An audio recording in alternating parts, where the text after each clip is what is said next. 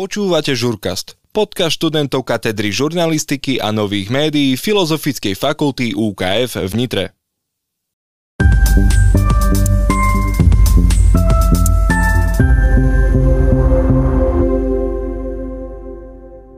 Investigatívna žurnalistika do hĺbky odhaluje, prepája a analizuje porušovanie zákona, politické aj nepolitické kauzy. O tom, ako táto novinárska disciplína funguje a ako funguje na Slovensku, dnes v Žurkáste porozpráva dlhoročný investigatívny novinár, pracujúci pre portál aktuality.sk, autor knihy Kajúcnik Martin Turček. Vítaj v Žurkáste. Dobrý deň. Martin, ako sa líši investigatívna od bežných novinárskych výstupov, aby sme to priblížili trošku aj poslucháčom. O, tak investigatívna novinárčina v skratke je novinárčina, ktorá sa zaoberá odhalovaním nových informácií, často súvisiacich s nejakými kauzami vo verejnom záujme. V podstate veľa bežnej novinárčiny môže mať prvky takejto investigatívnej novinárčiny a, a na nejaké hĺbšie opísanie často je to novinárčina, ktorá buď odhaluje nejaké zákutia nejakých temných vecí alebo kaos z verejných zdrojov alebo z nejakých typov od ľudí, ktorí vedia o nejakej nekalej činnosti. Ako možno prebieha taký ten zber dát a informácií? Ty si teda dátový novinár a dátový analytik. Zaoberáš sa skôr, skôr ty osobne nejakými, nejakými registrami a podobne? Áno, presne tak. Väčšinu svojich článkov sa snažím nájsť vo verejne dostupných registroch, ktoré sú väčšinou štátne, čiže často ma zaujíma, zaujímajú majetkové pomery verejných funkcionárov, niektoré z nich sa nachádzajú v nejakých majetkových priznaniach, iné sa nachádzajú v katastri, zaujímajú ma štátne zmluvy a, a takéto veci, ktoré sú dostupné v, v registroch, z ktorých sa dajú čerpať často aj veľké nejaké dátové tabulky a podobne. Uh-huh.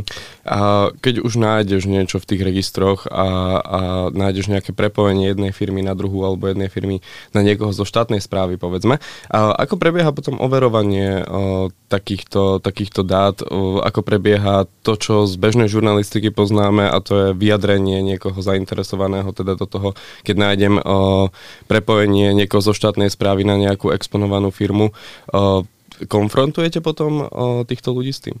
Určite áno, toto prebieha vlastne presne rovnako ako v akomkoľvek inom type novinárčiny, teda respondent má právo na nejakú odpoveď.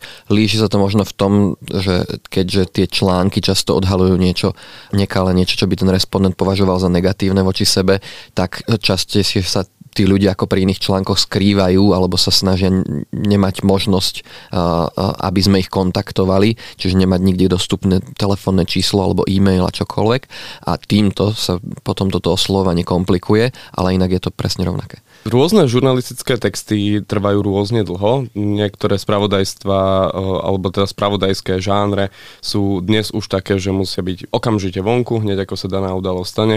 Niektoré publicistické žánre zase trvajú dlhšie. Ako je to s, s investigatívnou žurnalistikou? Často sa o nej hovorí, že tie texty trvajú dlho. Je to naozaj aj v praxi tak? Veľmi rôzne. Vlastne ten tvoj úvod bol veľmi presný, niektoré veci trvajú krátko, niektoré veci trvajú dlho, tak je to aj s investigatívou. Keď by som si spočítal, koľko článkov u nás robíme a za nejaký rok, tak to vyjde, že článok trvá dať dokopy väčšinou v priemere pár dní, môže byť, že 1 až 3 dní, ale to je, len, to je len nejaký priemer ale naozaj sa to môže líšiť veľmi, veľmi. Niekedy môže byť článok hotový za dve hodiny, ak to je jednoduché zistenie a, a respondent odpovie hneď, tak ten článok môže ísť von hneď a ne, netreba ho nejakým spôsobom komplikovať.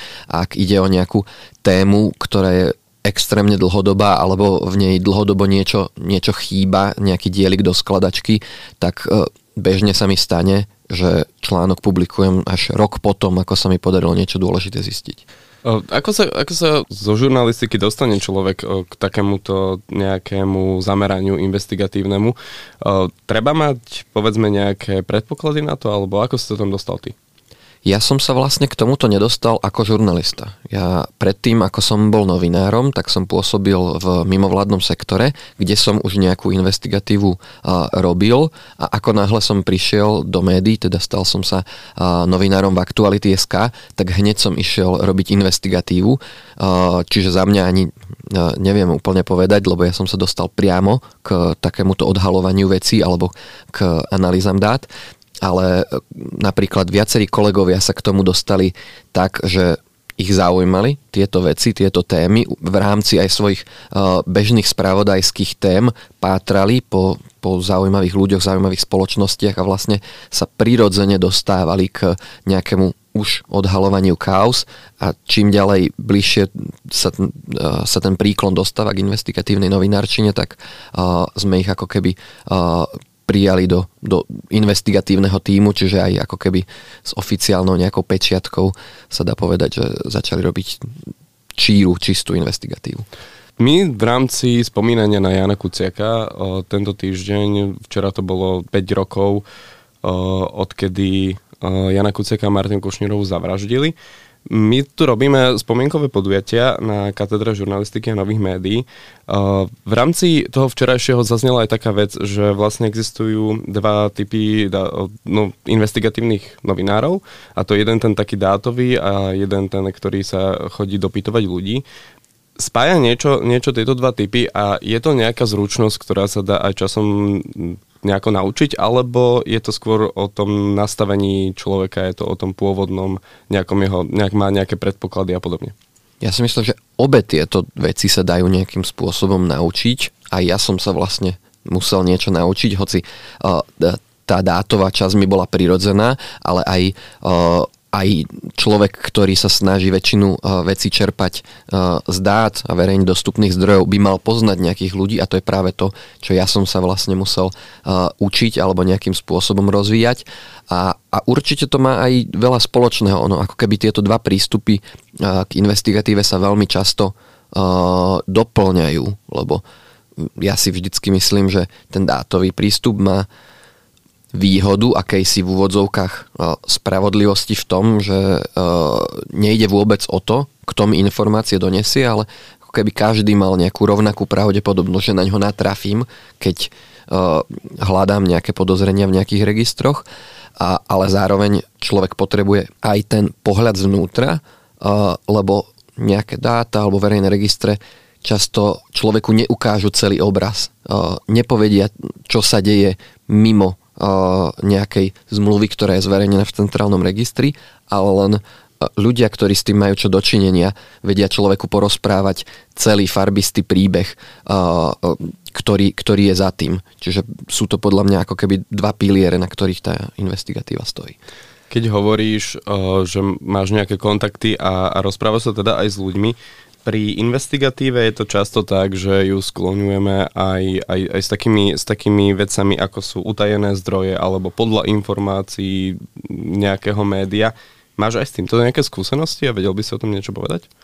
Priznám sa, že s týmto mám veľmi málo skúseností, pretože sa snažím naopak v článkoch odvolávať vyslovene na verejné zdroje, dokumenty a nebalancovať až tak na hrane tých našich zdrojov, ale niekoľkokrát sa mi to v článku objavilo, keď som sa snažil rozšíriť nejaké, nejaké zistenie o vec, ktorú som počul od viacerých ľudí.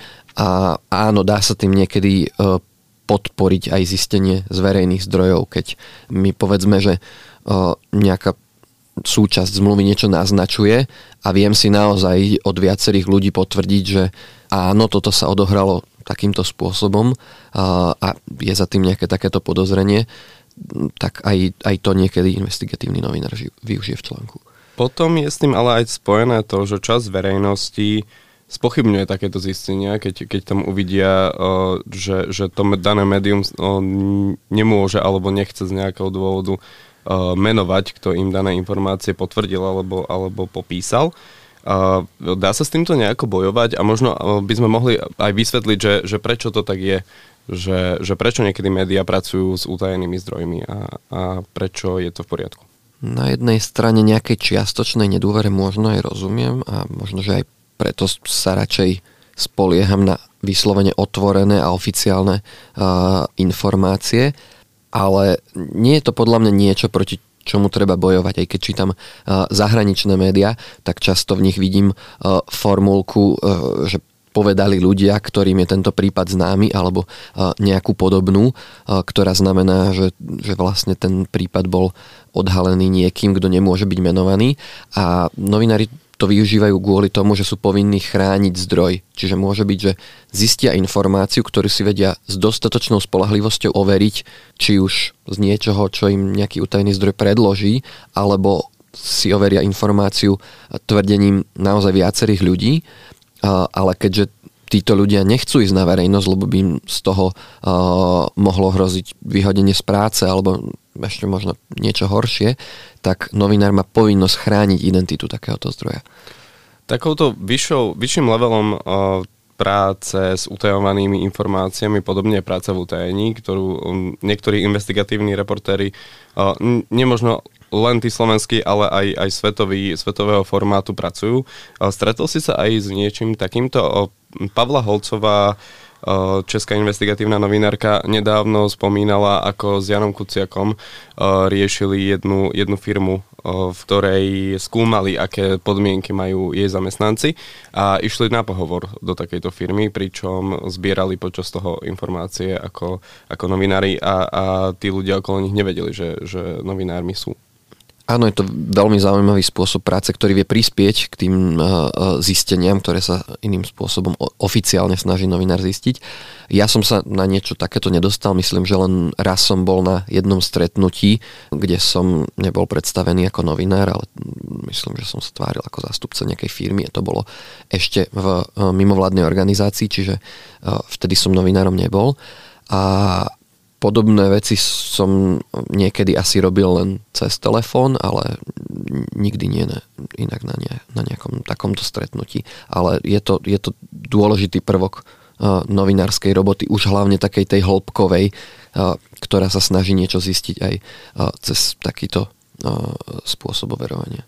Novinárčina ako taká vie byť veľmi psychicky zaťažujúcim povolaním. Uh, pri tej investigatíve si viem predstaviť, že to je možno ešte, ešte, ešte náročnejšie. Máš ty nejakú, nejaký spôsob, ako vypnúť a odreagovať sa a udržať si nejakú tú mentálnu čistotu? Určite mám, milujem šport, mám rád koncerty, ale popravde ani jedno nie je až takou dobrou psychohygienou, ako práve sa mi zdá, že, že je moja samotná práca, pretože mňa osobne veľmi teší odhalovať niečo, čo je nekalé, čo podľa mňa prináša nejakú uh, spravodlivosť svetu a miesto toho, aby som sa v tom nejako umáral a bol z toho deprimovaný, tak naopak uh, si to s vidinou toho, že to uh, ľuďom prináša spravodlivosť, sa z toho viac teším a som tým motivovaný a mám z toho viac, oveľa viac dobrej nálady ako akýkoľvek zlej nálady. Zostanem pri tom, čo si teraz povedal, ja by som sa na to pýtal asi neskôr, ale hovorí, že, že to ľuďom prináša nejaký úžitok a že tie kauzy, na ktorých v aktualitách, ale aj v iných redakciách novinári robia, sa nejako riešia ďalej. Riešia sa už ďalej, lebo, lebo sme boli svedkami toho, že často boli ako keby zabúdané. O, áno, máš pravdu, určite sa to dialo.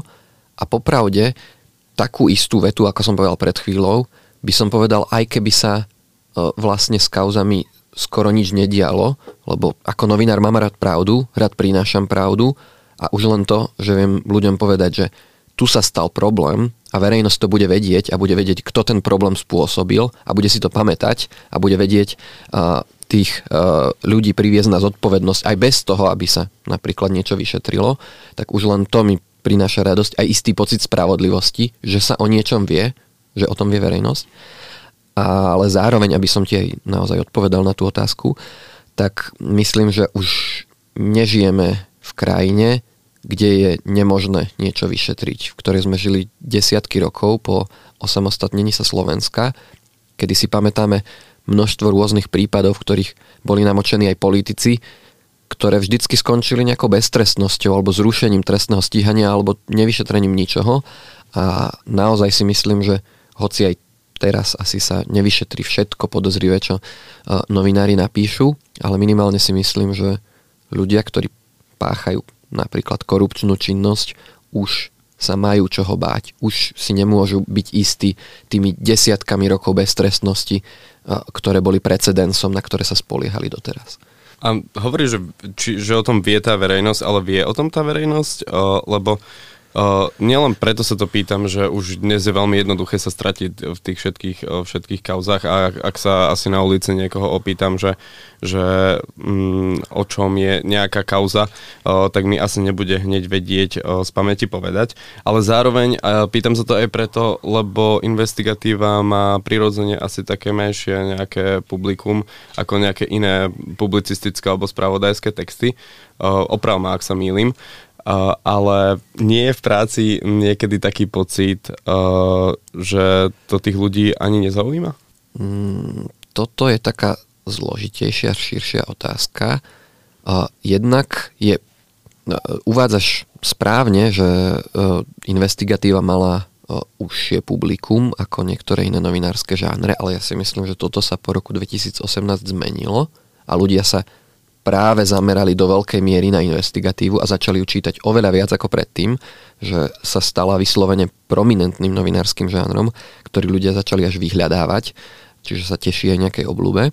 Ale samozrejme máš pravdu, že keď e, novinár napíše jednu z tisíca kauz a naozaj sa e, ich na nás valí množstvo, ale obrovské množstvo, tak keď sa spýtaš náhodného človeka na ulici, nebude mať o konkrétnej kauze prehľad, ale aj tak si myslím, že verejnosti vedomosť odhalením tej kauzy prinášame. Lebo keď nejaký podnikateľ hľada biznis partnera, dá si ho do Google, nájde o ňom nejaký článok, už vie, ak ten človek sa vyskytol niečom podozrivom, že to o ňom napísali v nejakom konkrétnom médiu, popísali, čo sa malo stať, vie sa ho na to pýtať a ten človek, o ktorom sme písali, už sa nemôže spoliehať. Toto nikto nevie, nikto to neodhalil, ja si budem vystupovať smotánke ako král a, a nikto nikdy nenapíše uh, o mojich hriechoch. Naopak už to, že sa tie hriechy niekde objavia a sú verejne dohľadateľné, je veľmi silná vec.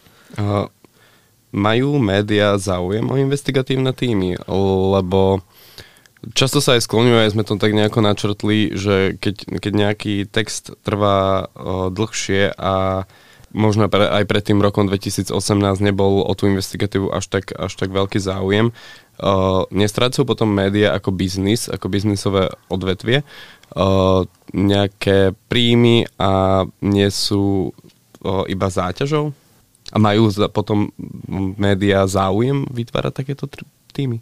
Dalo by sa povedať, že čistá investigatíva, respektíve novinári, ktorí majú len prinášať nejaké investigatívne zistenia a iné nie, je asi veľmi málo prítomná. V slovenských médiách je asi len veľmi málo že čistých investigatívnych novinárov, ktorí iné témy nerobia.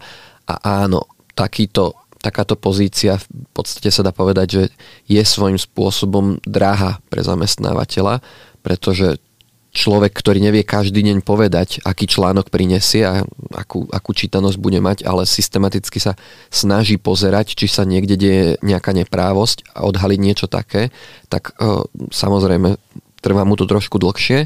Uh, je z toho možno, že menej nejakých uh, príjmov, ktoré vychádzajú z klikov a z reklamy a je už potom na rozhodnutí toho média, že či sa rozhodne z vlastného zodpovedného rozhodnutia dotovať takúto náročnú prácu, alebo či vie k tejto práci nejaké iné príjmy, napríklad od predplatiteľov, ktorí si cenia práve tento zodpovedný prístup. Máš pravdu, že je to zložité, nedá sa veľmi jednoducho zafinancovať investigatívu a musia si nad tým médiá hlámať hlavu a to je vlastne asi aj, asi aj dôvodom preto, prečo na Slovensku je veľmi málo čistých investigatívcov. Dobre, v akom stave je potom investigatíva na Slovensku ako taká? Je naozaj nejako zdravá, alebo, alebo sú tam problémy, s ktorými sa musíte, ktoré nesúvisia s tou investigatívnou prácou ako primárne, ale sú problémy, s ktorými sa musíte napriek tomu vyrovnávať? Napriek tomu, že aj som povedal, že tá investigatíva je nejakým svojím spôsobom drahá a každé médium si musí zvážiť, koľko e, do nej môže investovať, tak si myslím, že na Slovensku je investigatíva v dobrom stave a si to vidíme veľmi dobre v porovnaní so susednými krajinami, kde v Maďarsku máme médiá, ktoré už hraničia s neslobodou, prípadne v Česku často viac investigatívy prinášajú mimovládne organizácie, pretože v mainstreamových médiách je pre, ni, pre ňu trošku menej priestoru. A na Slovensku aj po vražde Jana Kuciaka sa médiá do nejakej miery na tú investigatívu zamerali a je pre ne dôležité, aby sa protispoločenská činnosť odhalovala, bola o nej verejnosť informovaná, takže si myslím, že nie sme na tom zle, len myslím, že musíme vytrvať v tom, aby sme to považovali za dôležité a boli ochotní hľadať modely financovania dôležitej novinárskej práce aj do budúcna. Uh, tých kauz na Slovensku je naozaj veľa počtovo ste na tom ako? O, je vás dostatok a stíhate to novinársky všetko pokrývať, alebo už je to aj, aj vzhľadom na to, že sa o tých kauzách po roku 2018 veľmi začalo hovoriť, začali sa vyšetrovať, začali prebiehať súdne, o, súdne pojednávania. S, o, stíha to tento, toto odvetvie na Slovensku, alebo je dopyt po viac investigatívnych novinárov? Nás v aktualitách je investigatívnom týme 5 a myslím si, že aj toho dosť stíhame v tejto petícii a aj naplňame určite uh, dopyt čitateľov, že asi by sme nepotrebovali štvora alebo 5 alebo 10 násobok počtu investigatívnych novinárov. Uh, bohužiaľ v iných médiách je to asi trošku, trošku menej, ale myslím si, že vhodnú mieru dopytu uh, po takejto práci naplniť dokážu a teraz uh, poviem takú tautológiu, ale vždy by sa dalo odhaliť viac. Vždy, ak, ak by bolo možné mať, mať viac novinárov, viac času, vždycky zostanú nejaké kauzy, ktoré sme uh, momentálne odhaliť nestihli a podarilo by sa to, ale, ale myslím si, že u nás napríklad toho, toho stíhame odhaliť relatívne dosť a je to taký vhodný pomer uh, toho, koľkých novinárov máme vyhradených na investigatívu a toho, čo títo ľudia sú schopní ponúknuť, odhaliť a vyprodukovať. My sme tu mali včera Tomáša Madleniaka z investigatívneho centra Jana Kuciaka. Ja teda len pre poslucháčov poviem, že nahrávame tento podcast v stredu 22. februára. On hovoril, že čím ďalej, tým viac, tak ten, ten, ten zločin na tej kauzy sú globalizované a nepoznajú hranice a že treba spolupracovať aj o, so zahraničnými novinármi, zahraničnými redakciami. O, robíte v aktualitách aj takéto niečo, že obraciate sa na nejakých kolegov v zahraničí, oni sa obracajú na vás? Hlavne po Janovej vražde sme sa do veľkej miery zamerali aj na zahraničné spolupráce. Spoznali sme množstvo kolegov spoza hraníc, ktorým sa vieme ozvať, keď treba. Čiže v tomto nám rok 2018 určite pomohol, pretože sme oveľa viac zosieťovaní medzinárodne ako predtým a, a vieme sa ozývať.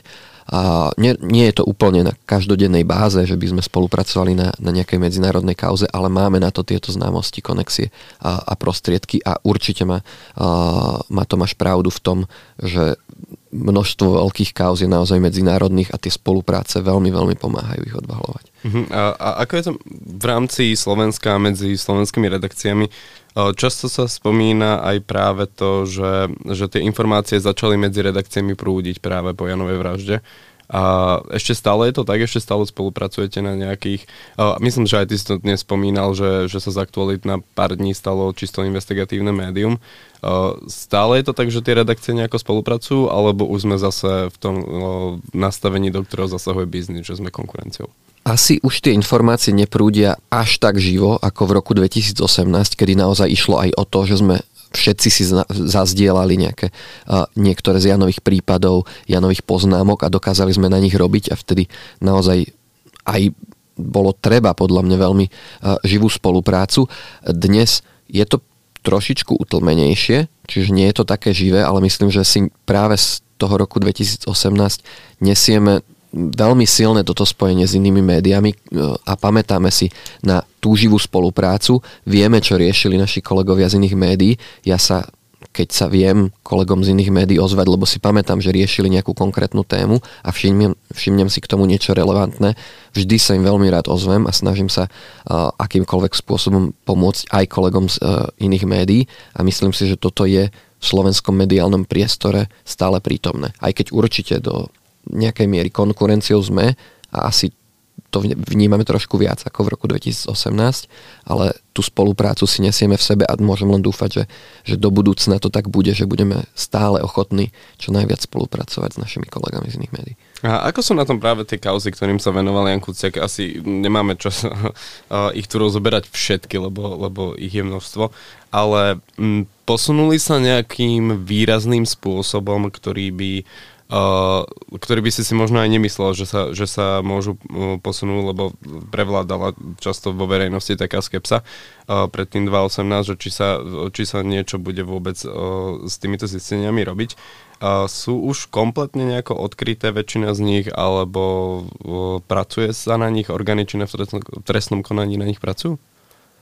Na mnohých kauzach orgány v trestnom konaní pracujú, vo viacerých už sú podané obžaloby viac z nich má na krku aj Marian Kočner, o ktorom Jano písal najviac.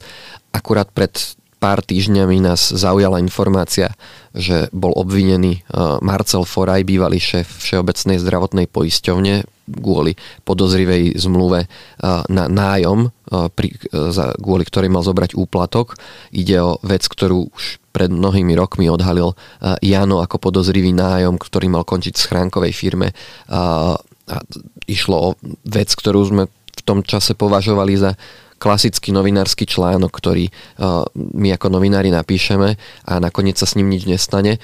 A teraz nás zaujala informácia, že aj s týmto už uh, sa niečo deje. A takýchto vecí je mnoho, priam by som povedal, že desiatky a množstvo z nich uh, odhalujú v knihe kolegyne Laura Kelová a Maria Demeová.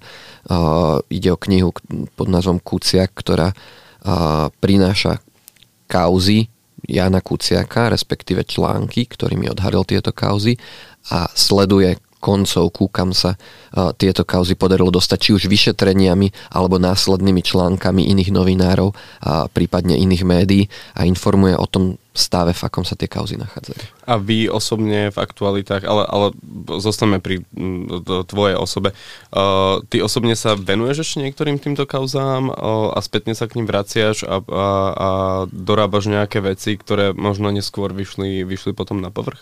kedykoľvek zistím, že sa v nejakej z tých kauz niečo pohlo, tak uh, áno. A, a zároveň platí, že uh, keď sa aj venujem kvázi nejakým svojim témam, tak veľmi často, keď si v nich hľadám nejaké rešerše z minulosti, tak sa dostanem zasa aj k Janovým poznámkam, ktorý, pretože Jano naozaj toho vedel extrémne veľa o obrovskom množstve e, podozrivých ľudí, firiem a tak ďalej a viem vlastne istým spôsobom e, využiť jeho znalosti a jeho, jeho odhalenie aj, aj v budúcnosti. Uh, hovoril si aj o tom, uh, keď sme sa bavili o tých utajených uh, nejakých zdrojoch, tak si hovoril, že niekomu by mohlo ísť o prácu napríklad. Tu na Slovensku vznikol úrad pre ochranu oznamovateľov. Je teraz tých zdrojov viac, alebo zaznamenali ste vy ako investigatívni novinári nejaké, nejaký posun v tom, ako, ako ľudia s novinármi sa rozprávajú, alebo či majú vôbec záujem im niečo poskytnúť? Popravde v súvislosti so zriadením úradu na ochranu oznamovateľov asi nie. Zaznamenali sme takúto zmenu v roku 2018, kedy mnohým ľuďom naozaj uh, už liezlo na nervy, čo sa tu deje a kedy si na Slovensku boli svetkami uh, vraždy novinára, ktorý sa snažil odhalovať zlé veci a za to si uh, vyslúžil objednávku na, na svoju vraždu, tak vtedy ľudia nabrali odvahu, začali sa nám ozývať oveľa viac. Dúfam, že si to stále nesú v sebe, a, a, ale nie, odvtedy sme nezaznamenali nejaký iný moment, ktorý by uh, náramne uh, zdvihol ochotu, ochotu ľudí uh, posielať nám nejaké typy alebo informácie. Uh-huh. Uh, a prieskumná agentúra ako pre investigatívne centrum Jana Kuciaka robila nedávno prieskum a z toho prieskumu vyšlo, že za posledný rok až dve tretiny novinárov zažili nejaké buď obťažovanie, alebo vyhrážanie sa, alebo akékoľvek iné útoky. Prečo aj po 5 rokoch vlastne stále, stále tu e, takýto, takáto nejaká nálada tej spoločnosti je? Určite tomu nepomáha vzor v podobe politikov, ktorí vydržali hrysci do jazyka po vražde Jana len niekoľko mesiacov a hneď potom sa vrátili k urážaniu novinárov, dokonca niektorí to robia ešte s odkazom na Jana Kuciaka, ktorého zneužívajú na to, aby útočili na novinárov alebo novinárčinu. A niektorí kolegovia to až označujú za kreslenie terčov na, na seba prostredníctvom politikov, ktorí si uh, robia tlačovky, na ktorých novinárov urážajú. Uh, dokonca sa niekde mali publikovať aj informácie, ktoré pochádzali zo uh, sledovaní novinárov a podobne, opäť zo, zo strany politikov, čo je, čo by som povedal, nepripustná vec. Aj toto podľa mňa pri, pridáva k tomu, že sa v ľuďoch uh, posilňuje nejaký pocit, že si môžu na novinárov vyšliapnúť, keď to vidia, že sa to deje každý deň uh, práve od politikov. Uh, Peter Bardy, šéf-redaktor Aktualit, uh, keď som sa s ním rozprával v rámci iného rozhovoru, tak uh, povedal, že, že niektoré z tých bezpečnostných opatrení uh, v aktualitách stále, stále nejako uh, platia. Vy ste v aktualitách ale aj ty osobne ma to skôr zaujíma, keďže o aktualitách vieme. Ty osobne máš nejaké od Janovej vraždy nejaké rituály bezpečnostné, ktoré sa týkajú ochrane, ochrany tvojej osoby a, a podobne? Všetci sme oveľa viac začali používať šifrovanú komunikáciu odtedy.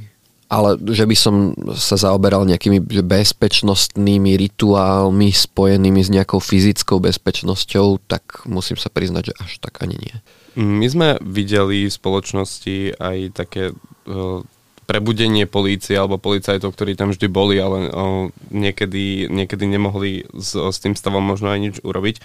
Riešia teraz, keď, keď vyjde tvoje nové nejaké zistenie, rieši to tá policia už skôr a hneď? Zdá sa mi, že určite áno.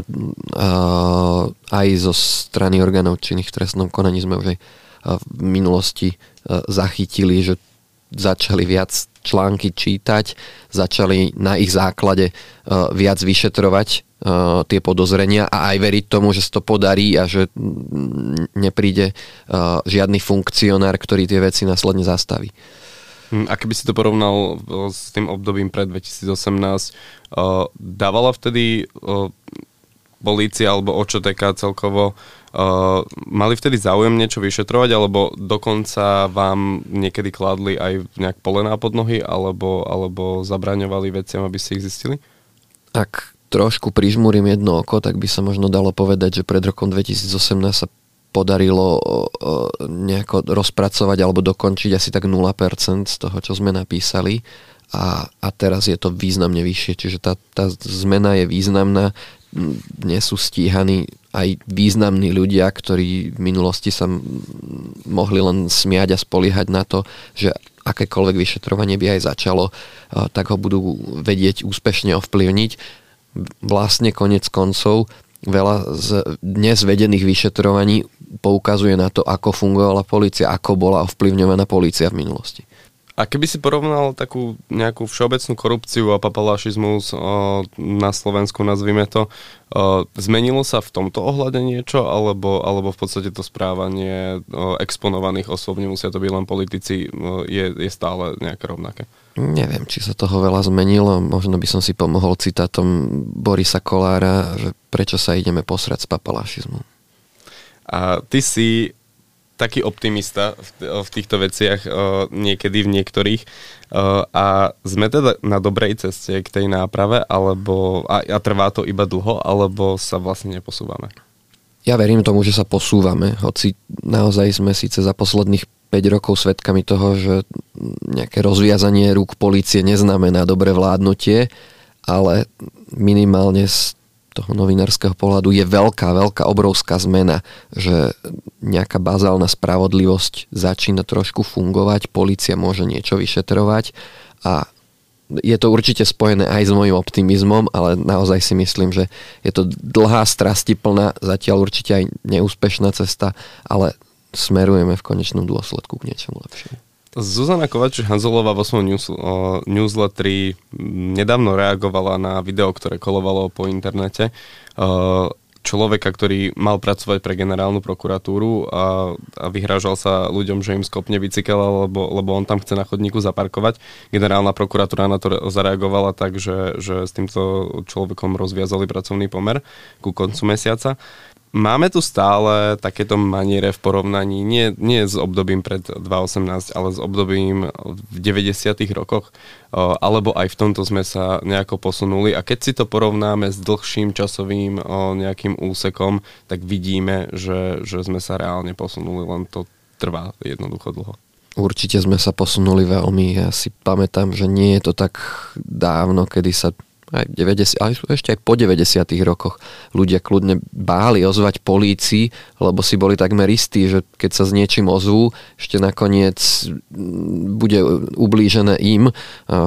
A myslím si, že dnes už sa ľudia ozvať neboja a dokonca si myslím, že je určite vyššia pravdepodobnosť, že sa im niečo uh, dosiahnuť podarí. To neznamená, že žijeme v nejakom úžasnom, spravodlivom svete, to zďaleka nie, ale, ale minimálne už tu nemôžu uh, ozbrojené zložky si na ľudí vyšlapnúť ho, hociako a vidíme naozaj aj stúpanie tejto zodpovednosti, že keď sa na verejnosti objaví niekto, kto zneužíva svoju funkciu, tak už vôbec tak ľahko ako v minulosti neprejde takéto konanie bez povšimnutia. Ešte mi tak napadlo, čo ak nás počúva teraz niekto, študent žurnalistiky, ktorý by sa chcel venovať práve investigatíve, ako ideálne by mal začať?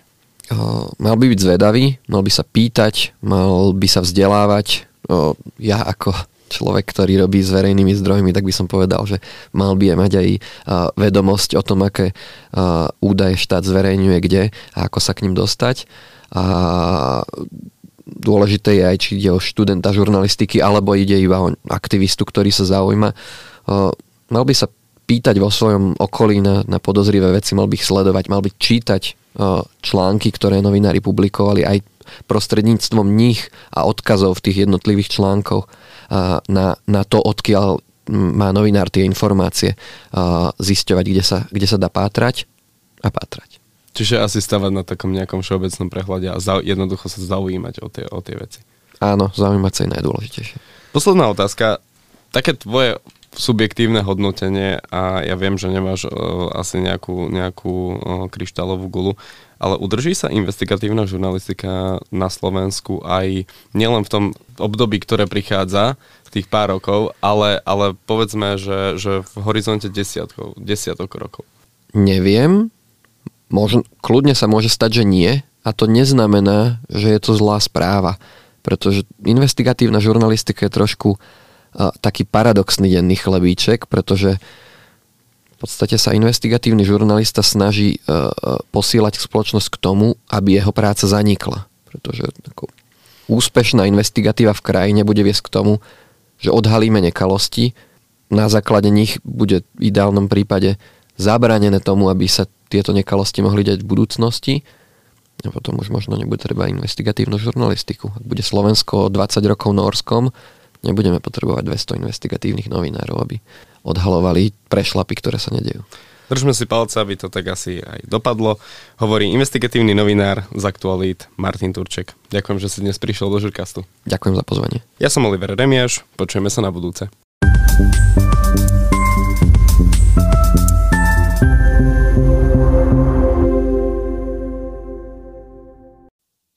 Počúvali ste Žurkast podcast študentov katedry žurnalistiky a nových médií Filozofickej fakulty UKF v Nitre.